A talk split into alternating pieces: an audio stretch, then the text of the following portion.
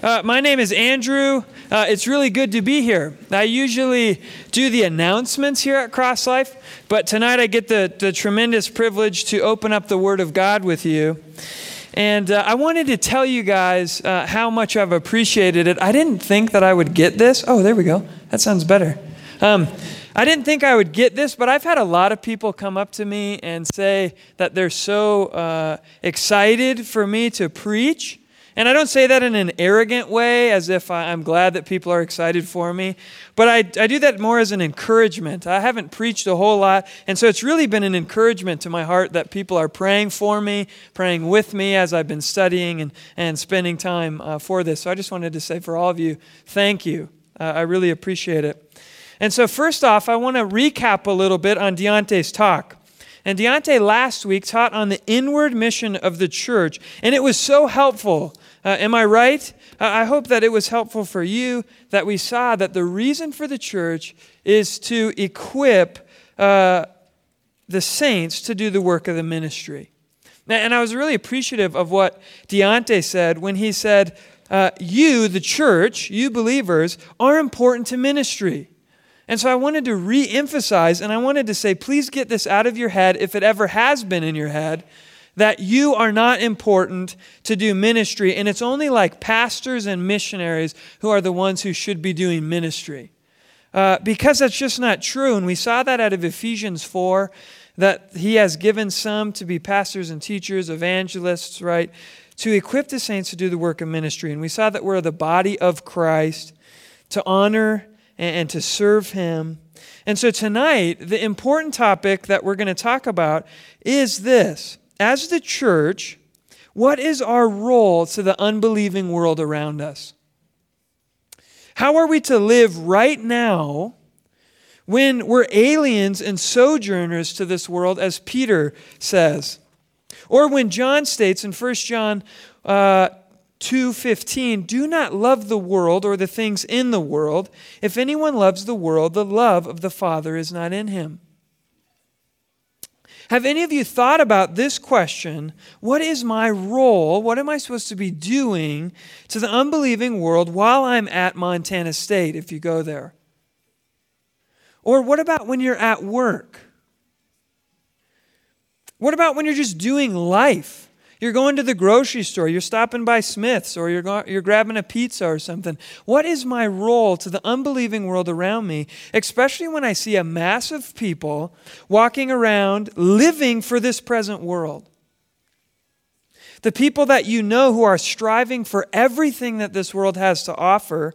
Sometimes they have the mentality of YOLO, and for those who uh, go to Bible college like myself, who don't hear that very often, it means you only live once. This mentality that you just live it up, that you go and you do everything you can for yourself. And the problem that comes into the Christian mind when we hear of, of the world living like YOLO is Matthew 16 26, because it says this For what will it profit a man if he gains the whole world and forfeits his soul? Or what shall a man give in return for his soul? And so it becomes a problem. And so then, as Christians, we think, what do I do then? Uh, do I run away from unbelievers in the world system? Do I stop going to school? Do I just leave everything and live in the church building? Do I, do I cut myself off? But what about entertainment? That's a part of this world also, like TV and movies. I mean, I'm sure you guys have I've thought about this as Christians. Or is this our only option, is to be totally separated from this world? And when I say that, as far as cutting myself off from completely having anything to do with it, can I still live in this world but not of the world? And if so, how? This is the question, again, we are going to tackle together. What is our role as the church to the unbelieving world around us? And before we can really look at that important topic, we need to better understand the world that we live in. When I say world, I'm not saying that we need to know geography, like where the mountains are or where the rivers are, even though they're beautiful. And I'm not talking about countries or borders. But what I'm talking about is more importantly the sinful world. The Bible has much to say about the sinfulness of humans and just how bad things can become. Turn with me to Genesis. That's the first book of the Bible. Turn with me to Genesis, and we're going to go to chapter 6 first. And I'm just going to give you a really a sweeping view of Genesis. Uh, first, in chapters 1 and 2, we see the creation account. Then in chapter 3, we see man falling into sin. Chapter 4, we see Cain murders Abel. Chapter 5 is we see a genealogy. And then in chapter 6, and this is where I want to talk, let's look at, let's look at verse 5. And verse 5 says this read along with me. Then the Lord saw the wickedness of man was great in the earth, and that every intent of the thoughts of his heart was only evil continually.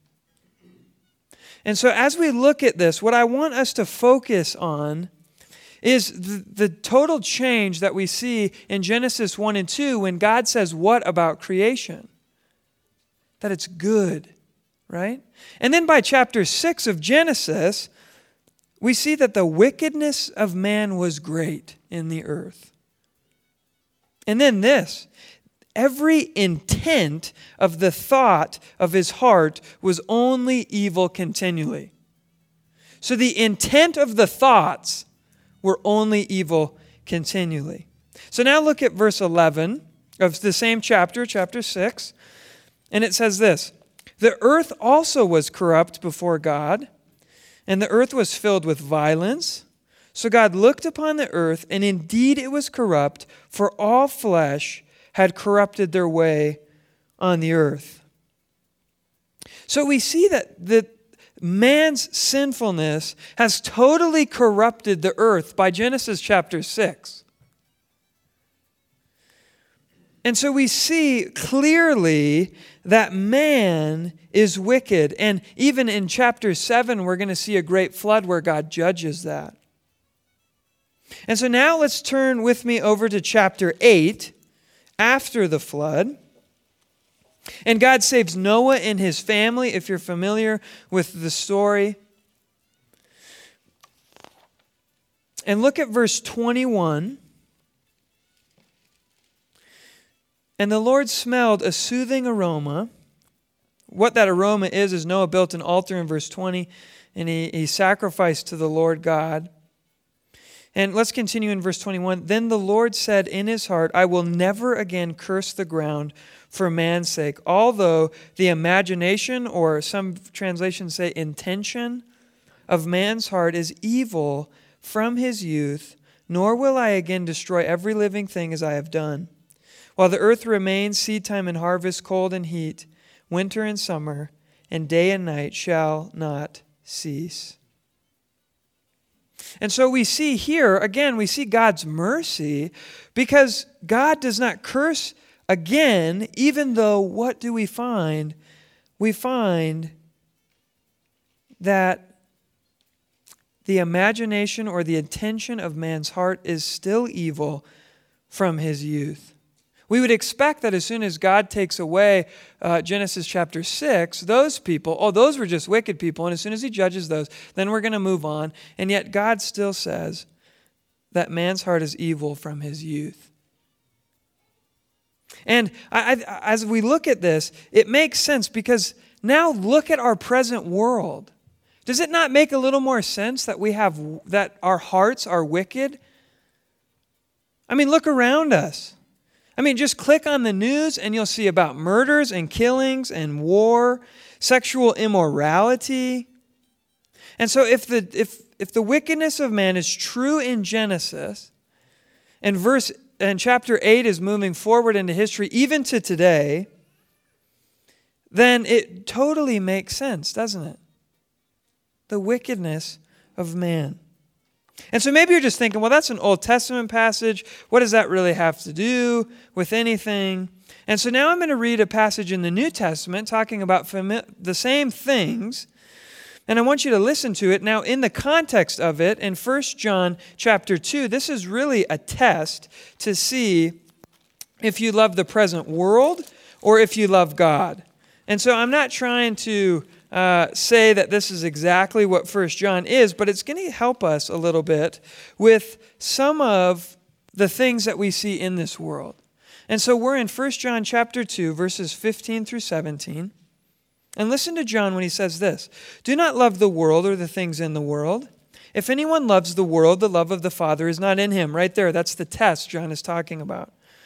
For all that is in the world, number one, the desires of the flesh, and the desires of the eyes and the pride of life is not from the Father, but is from the world. And the world is passing away along with its desires, but whoever does the will of God abides forever. And so I, I want to make this statement that this doesn't mean that we don't love the people that are in the world. That has nothing to do, it's talking about this world system. Because if we said we don't love the people who are caught up in this world system, then we're going to contradict a lot of other Bible verses that tell us to love others, aren't we? What this is saying is don't love the world that produces the desires of the flesh, the desires of the eyes, and the boastful pride of life. And another warning that we saw in those verses is that this is passing away. It's not from the Father, it's going to go away. So don't trust in it, don't hope in it. And we're also told who the ruler of this age is, and that's found in Ephesians chapter 2, and it's Satan. It's anti God. And that's exactly what our that's exactly what our society is doing that we live in, right? It's anti God. There's no fear of God, there's no care for what His Word says. And so now I want to zoom into our present time because I believe this is true of us today where we live. I mean, what's going on today? I mean, this is just a short one, and we look in Scripture all the time. But I just you can do this because we're so re- we see it so regularly: sexual immorality and drunkenness, stealing, lying, cheating, slander, and the list goes on and on. It's not hard to notice these things of the world. And it's amazing to me as I talk with non Christians, either I'm up on campus or I'm in, an airport or I'm just somewhere else, and I look at them and I say, Would you say that where you see people today, are they good or are they bad? Are they evil? Are they, or are they righteous or are they wicked? And even non Christians over and over again tell me people are wicked. They use money and they use power and they're constantly trying to uh, wreck each other's lives with war and envy and strife. And so this is not even new. Non Christians agree with me. I haven't had anybody say that people aren't wicked yet, and I've asked that quite a few times. And so when, I, when we get to Matthew 5, which thank you, Eli, for making us read Matthew 5. I don't know if you did this on purpose, but that's the exact text that we're going to go to tonight. Um, but we're introduced to the topic now of the unbelieving world, which I just described, and hopefully we have a better idea of what that is. And now we come to what I think is a great text talking about this issue. So turn with me to Matthew chapter 5. Matthew is the first book of the New Testament. And we're going to go to chapter 5 and we're going to read verses 1 through 12 to get us a running start into our verses of 13 through 16. So read with me and follow along, or don't read with me, but follow along as I read. Uh, and seeing the multitudes, he went up on a mountain, and when he was seated, his disciples came to him. Then he opened his mouth and taught them, saying, Blessed are the poor in spirit, for theirs is the kingdom of heaven. Blessed are those who mourn, for they shall be comforted. Blessed are the meek, for they shall inherit the earth. Blessed are those who hunger and thirst for righteousness, for they shall be filled. Blessed are the merciful, for they shall obtain mercy. Blessed are the pure in heart, for they shall see God. Blessed are the peacemakers, for they shall be called sons of God. Blessed are those who are persecuted for righteousness' sake, for theirs is the kingdom of heaven. Blessed are you when they revile and persecute you and say all kinds of evil against you falsely for my sake. Rejoice and be exceedingly glad, for great is your reward in heaven, for so they persecuted the prophets who were before you. Now, I don't have time to develop all of these, obviously, because most preachers spend uh, one sermon on every single verse in here, and I don't have the time to do that. But what I do want us to highlight and what I do want us to look at is the stark contrast of what Jesus is teaching here in Matthew 5 and what the world, what I just read about, the wickedness of it. And, and I just think back on 1 John 2, and chapter, or chapter 2, verse 15 talks about the desires of the eyes, the desires of the flesh, and the boastful pride of life. And Jesus here begins with blessed or happy are you. And notice I'm going to highlight a few of them, and it said, Blessed are the poor in spirit. And that's exactly opposite of self sufficiency. And then we go, Blessed are those who mourn, mourning over their sin. And then we go, Blessed are the meek. And that's opposite of being totally out of control. Blessed are those who hunger and thirst for righteousness. Blessed are the merciful. Blessed are the pure in heart. Blessed are the peacemakers. Blessed are those who are persecuted for righteousness' sake. And yet, the contrast is the world says, Happy or blessed are you when you make a lot of money, when you have a lot of partners, when you're really well known. So, do you see Jesus teaching something totally different here in Matthew chapter 5? And notice also the response Jesus talks about at the end persecution. Be exceedingly glad. Talk about being so totally different in our culture. Yeah, right, I don't want any persecution. And this little introduction now brings us to our text. And so now let's turn to verses 13 through 16, which now we're going to kind of talk about and dissect together. Uh, follow along as I read. You are the light of the earth, or the salt of the earth. But if the salt loses its flavor, how shall it be seasoned? It is then good for nothing but to be thrown out and trampled underfoot by men. You are the light of the world. A city that is set on a hill cannot be hidden, nor do they light a lamp and put it under a basket, but on a lampstand, and it gives light to all who are in the house. Let your light so shine before men that they may see your good works and glorify your Father in heaven. And what we always want to ask ourselves when we're really digging in is what was the author's intent and what would have the audience understood by the terms? So, to get us started, who here has a refrigerator? Yeah, okay, pretty much everybody. Some people didn't want to vote. They thought I would call on them or something, as Scott Morningstar would say. Um, and you're probably asking, I just said you need to know author's intent and what the audience would understand, and yet you say, I don't see any refrigerator in here, Andrew. And in fact, they probably didn't even have electricity, so I'm not sure what that has to do with anything. But what it does have to do with is that salt in this time period would be rubbed on meat so that it wouldn't rot. And so I make the connection between our refrigerator and some meat is that we would stick our meat in the refrigerator now. They would rub salt all over it to try to preserve it.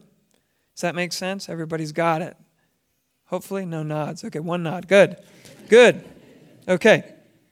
In fact, salt was so very important at this time that soldiers would sometimes get paid in salt. And so, salt is a very precious commodity for these people that are listening to Jesus say that you are the salt of the earth. So, Jesus here is telling his followers to be preservative, preservator, preservatives on this earth. Your actions and your attitudes can preserve this earth from either even further decay. Do we see when we talk about the wickedness, right, of this world, and then we think as Christians we're different and we're salting this earth. And the interesting thing found in the Greek, I had to ask Matt, he's my little Greek scholar friend, and he said that when the you is at the beginning, and this is how it is in the Greek, it's emphatic, or what it means is that Jesus is saying, You and you alone as Christians are the salt of the earth. We talked earlier about the wickedness of man And now we have to ask the question how can I be a preservative in this world? Well, first, we need to be out and about in this world. Not afraid or totally separate from non Christians in this world, in the sense of not being willing to engage with the world. But again, I will repeat what 1 John says in 1 John 2 don't be of the world, but be willing to engage with the world. Let me give you an example from my own life. I, there's coworkers telling me or telling a story, and I walk up, and he's, he swears, and he turns to me and he says, "Sorry." Okay, now why would a non-Christian turn to me when he's telling a story and say sorry? And I think the reason is is because he knew that I was a Christian. I think that he recognized that that was not right because I don't use that speech. And people actually talk differently around you when you're a Christian. They really do. They probably aren't going to tell wicked stories around you uh, about all the, all the drugs or all the sex that they've had. Usually they don't tell Christians that because they recognize they don't really want to hear it.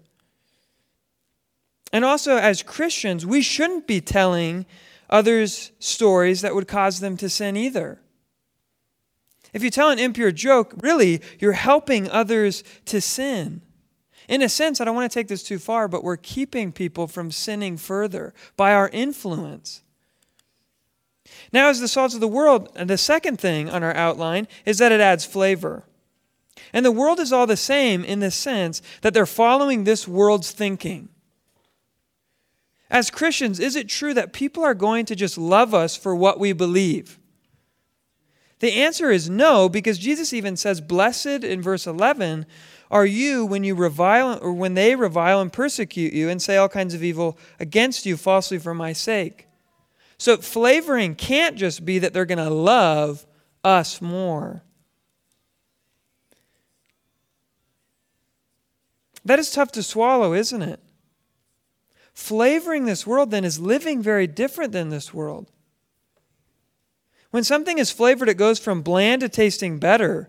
Christians are to be an agent God uses to slow down the decaying of the world and also an agent to add flavor to this wicked age. Think about this. If you're grumbling or complaining, as Philippians 2 says, or if you're not grumbling and complaining, as Philippians 2 says, you're very different to the world than you're, that you're living in. And again, that does not mean people will really like the flavor, but it will certainly add flavor. So, what about the rest of the verse, though? Let's go back to verse 13. We've just kind of talked about salt. So, continuing, it says, But if the salt loses its flavor, how shall it be seasoned? It is then good for nothing but to be thrown out and trampled underfoot by men. The answer to that question is that salt doesn't, and it is good for nothing, it doesn't lose its components. The warning here is that salt becomes diluted, and once it's diluted, the value is completely gone. There's really no use for it.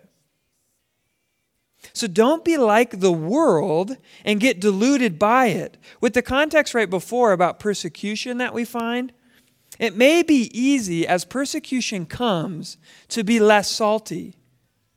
But whatever the cause to lose our saltiness, the warning is the same. Do not get deluded and lose your saltiness. Just to clarify, because I don't want to be misunderstood, Jesus is not teaching here you can lose your salvation or if you haven't acted this way before, as if you're useless from here on out. You know, once I, I think I'm the deluded one, so obviously I can't ever be used again. What this is, though, is a great warning that if you're not being salty right now, this shows you how useless you are being. I'm not trying to be harsh, but I hopefully I'm encouraging you to be salty. Okay, now let's look at verse 14 and 15. We've just talked about salt. Now we're going, You are the light of the world. A city that is set on a hill cannot be hidden, nor do they light a lamp and put it under a basket, but on a lampstand, and it gives light to all who are in the house.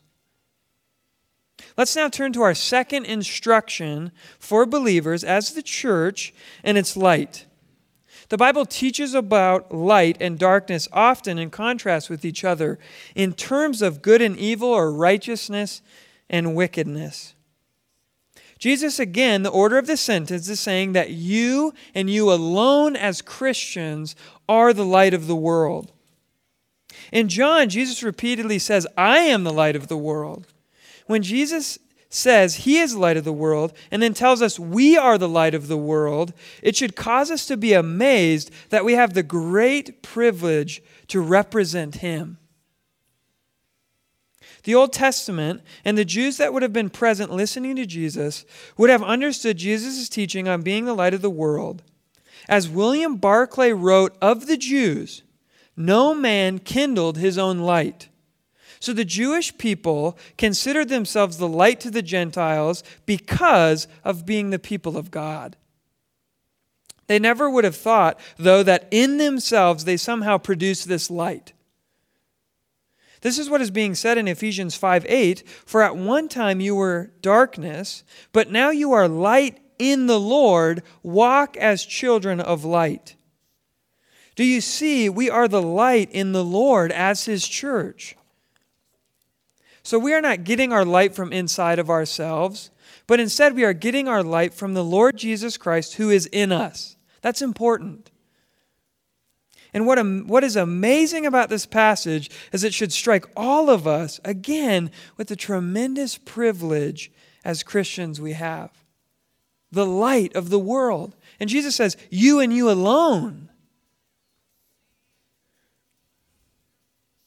Now that we have the light through our relationship we have with Jesus Christ, what is a way that we are lights then for Him? And turn with me to Ephesians chapter 5. We're in Matthew, and so we're going to go past all the Gospels, uh, John, and then Acts. We're going to go past Romans, 1st and 2nd Corinthians, go eat pork chops, so E, so Galatians, Ephesians. Uh, I just heard that one. I like that one a lot. Go eat pork chops. Uh, go to chapter 5. We're going to verse 3. And uh, follow along as I read. But fornication and all uncleanness or covetousness, let it not even be named among you as is fitting for saints. So we hear, we see Paul is writing to believers, saints, believers right? Neither filthiness, nor foolish talking, nor coarse jesting, which are not fitting, but rather giving of thanks. For this you know that no fornicator, unclean person, no covetous man who is an idolater has an inheritance in the kingdom of Christ and God. Let no one deceive you with empty words, for because of these things the wrath of God comes upon the sons of disobedience. Therefore, do not be partakers with them. And so we see that the wrath of God is coming for the reasons listed above, and that as Christians, we should never be partaking in these things. And so, looking at verse 8 as we continue, we see, For, for you were once darkness but now you are light in the Lord, in the Lord. Walk as children of light. For the fruit of the Spirit is in all goodness, righteousness, and truth, finding out what is acceptable to the Lord. So now we see here darkness, for you once were in darkness. So that must be referring to earlier. And now we're light in the Lord. So walk as children of light. Continuing on, verse 11, and have no fellowship with the unfruitful works of darkness, but rather expose them, for it is shameful even to speak of those things which are done by them in secret. But all things that are exposed are made manifest by the light, for whatever makes manifest is light. Uh, therefore, he says, Awake, you who sleep, arise from the dead, and Christ will give you light.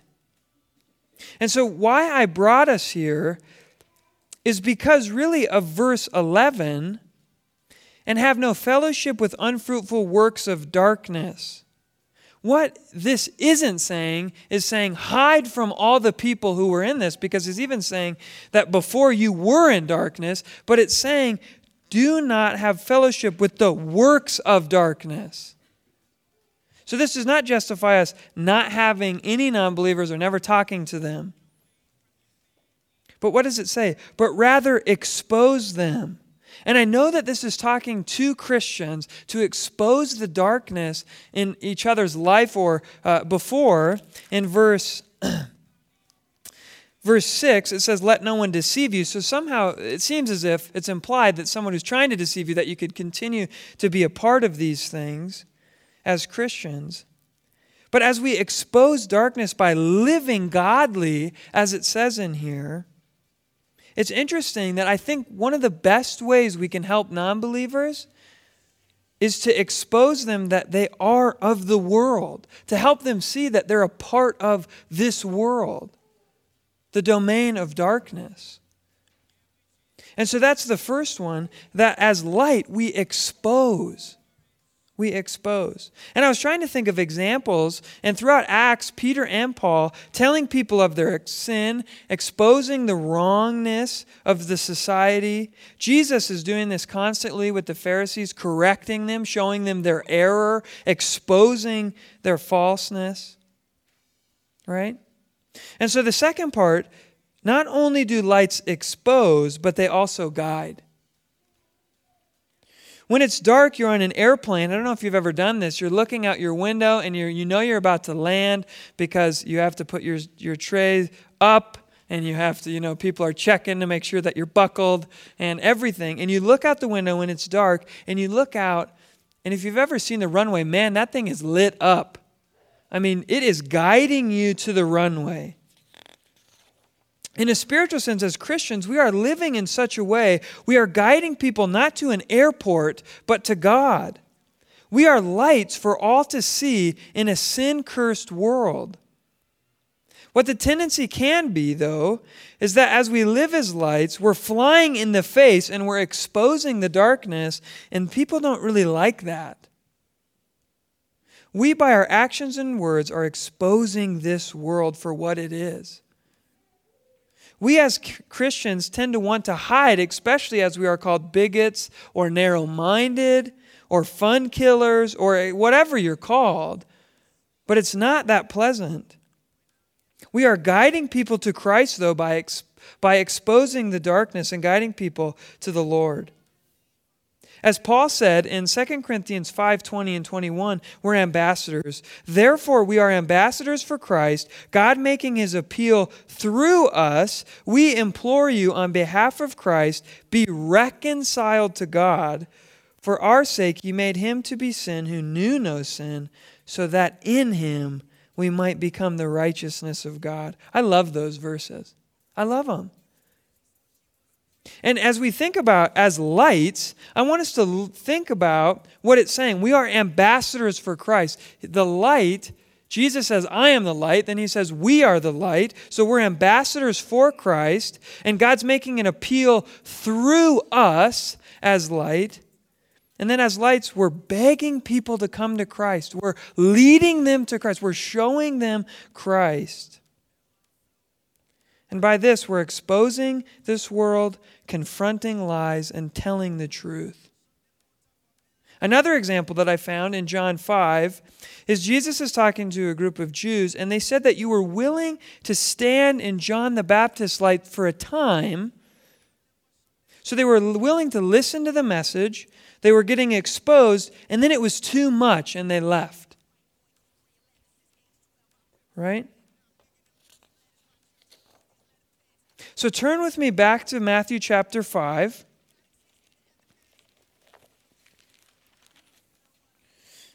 So we've talked about salt and we've talked about the beginning of light here. So let's see what else Jesus is teaching. Verse 14 You are the light of the world. A city that is set on a hill cannot be hidden, nor do they light a lamp and put it under a basket but on a lampstand, and it gives light to all who are in the house. So look at what Jesus continues to say. A city on a hill can't be hidden. And it's more of a statement, but it's true, isn't it? I mean, just think about it. There's no way that you're going to hide a whole city who's already elevated on a hill. And it isn't just, you're not just going to be able to hide. And so, guess what, Christian? If you're living the way you should, and with the context, the beatitude, so that heart attitude, saltiness, being light, guess what? You're not going to be hidden, or you at least shouldn't be.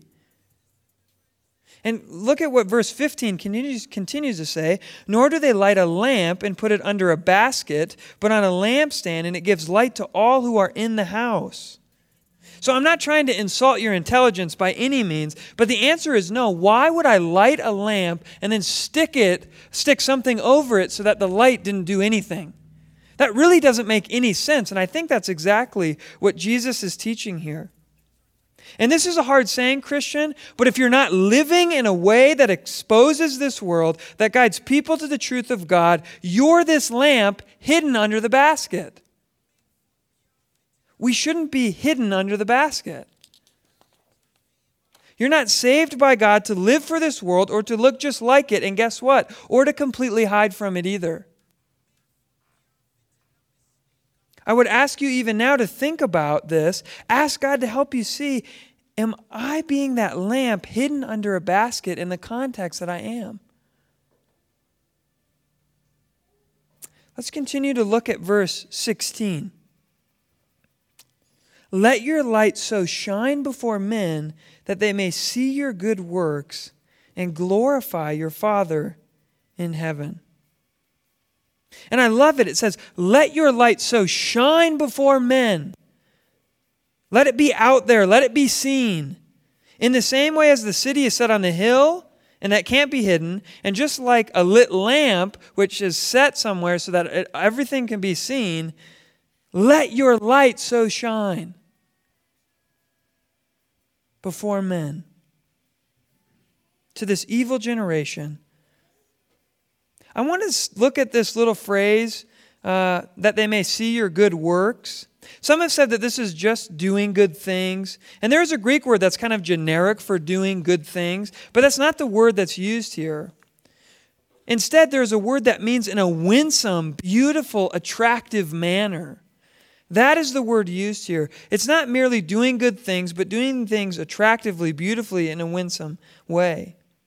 We get this light from Christ. We talked about the light. We get it from Christ to glorify, as we continue, the Father who is in heaven.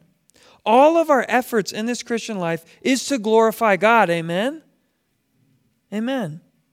When we are in the midst of this dark and perverse world, we are there for the glory of God. And I heard this from Paul Washer, and it's so helpful. When we're out in this dark world, and we say that the only thing, and I'm not saying that this is the only, this isn't a bad thing, but people say, well, I just love people so much. He says, you're going to have to have a little bit more stability for when you go into a city and you preach, and all those people that you say that you love pick you up and throw you outside of the city. And you're going to have to come back. And I think where it's found is that we are living for the glory of God. And this is so instructive of how we do this. Looking at the Beatitudes with the character that we ought to have, and that we should be salt and light. We see that doing this for the glory of God reminds us of who God is, that He loved this world in this way, that He sent His Son to it, this wicked generation, this wicked people. So this is not being salt and light. Don't, don't misunderstand me. In a negative, harsh way, that has nothing to do with it. But in a way that brings glory to God. And this is hard in our society to do good works so that people see and glorify our God in heaven because we have a lot of moral people that do good things in our society. And they don't know if we're Mormons or if we're, you know, some other, uh, we're just moral people. But I think that when God says that you and you alone are the salt of the earth, speaking of the church, and you and you alone are the light of the world, our character, only God can produce this character that we see in Matthew 5. And so I think as we have this character and as we're exposing and we're leading people to Christ, they will see that it is for the glory of the Father and not some worldly reason. I mean, He's the one who gave us the light, and we ought to worship and praise Him. And as a, now, as I wrap up our time together, I want to challenge you here tonight. To the people here who are not Christians, I hope by God's grace that this is exposing you of to what world that you're living in. And, and I don't want to be harsh towards you, but I want to help you see the world that is all around us and the wickedness of ourselves. And yet, God sent His Son to pay for that sin. And then I beg that you would, that you would turn, you would repent, you would come to Christ, that you would walk towards the light. The Christi- Christianity is not some blind leap into the dark. But Christianity says you come to the light, you get out of darkness and you come towards the light and you'll be exposed. And so I beg you, non Christian, that you would come to the Lord Jesus Christ for forgiveness. We saw in Ephesians 5 that the wrath of God is coming on those of disobedience. And when we see those, we recognize that there's no way that we can hold that standard, that we need someone to take our place, and that's exactly what the Lord Jesus Christ did. And so, for you believers, I would again call you to take some time and think about Am I being salt and light in the context of where God has me? I don't want us as the church to be useless salt, being diluted by this world. And I don't want us to be the light that's hid under the basket because for God's glory, I want us to be out in the world for His namesake. And so I would encourage you to be bold for Christ and for His glory, in word and in action. Let's pray together.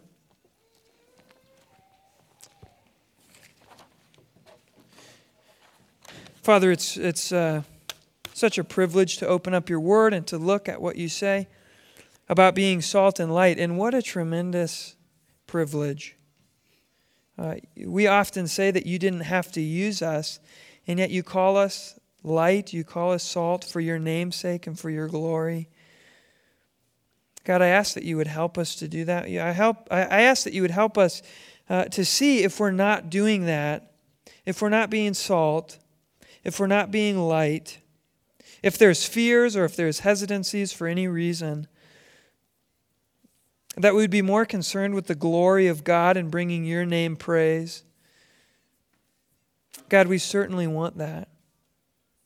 We want your name to be lifted high. I pray for unbelievers here that they would see the light, that they would be exposed, that they would see that there's forgiveness and compassion and mercy found in our Lord Jesus Christ. God, thank you for granting me uh, your grace to stand before you. Uh, Thank you for these people that have come. To your name be the glory forever and ever. Amen.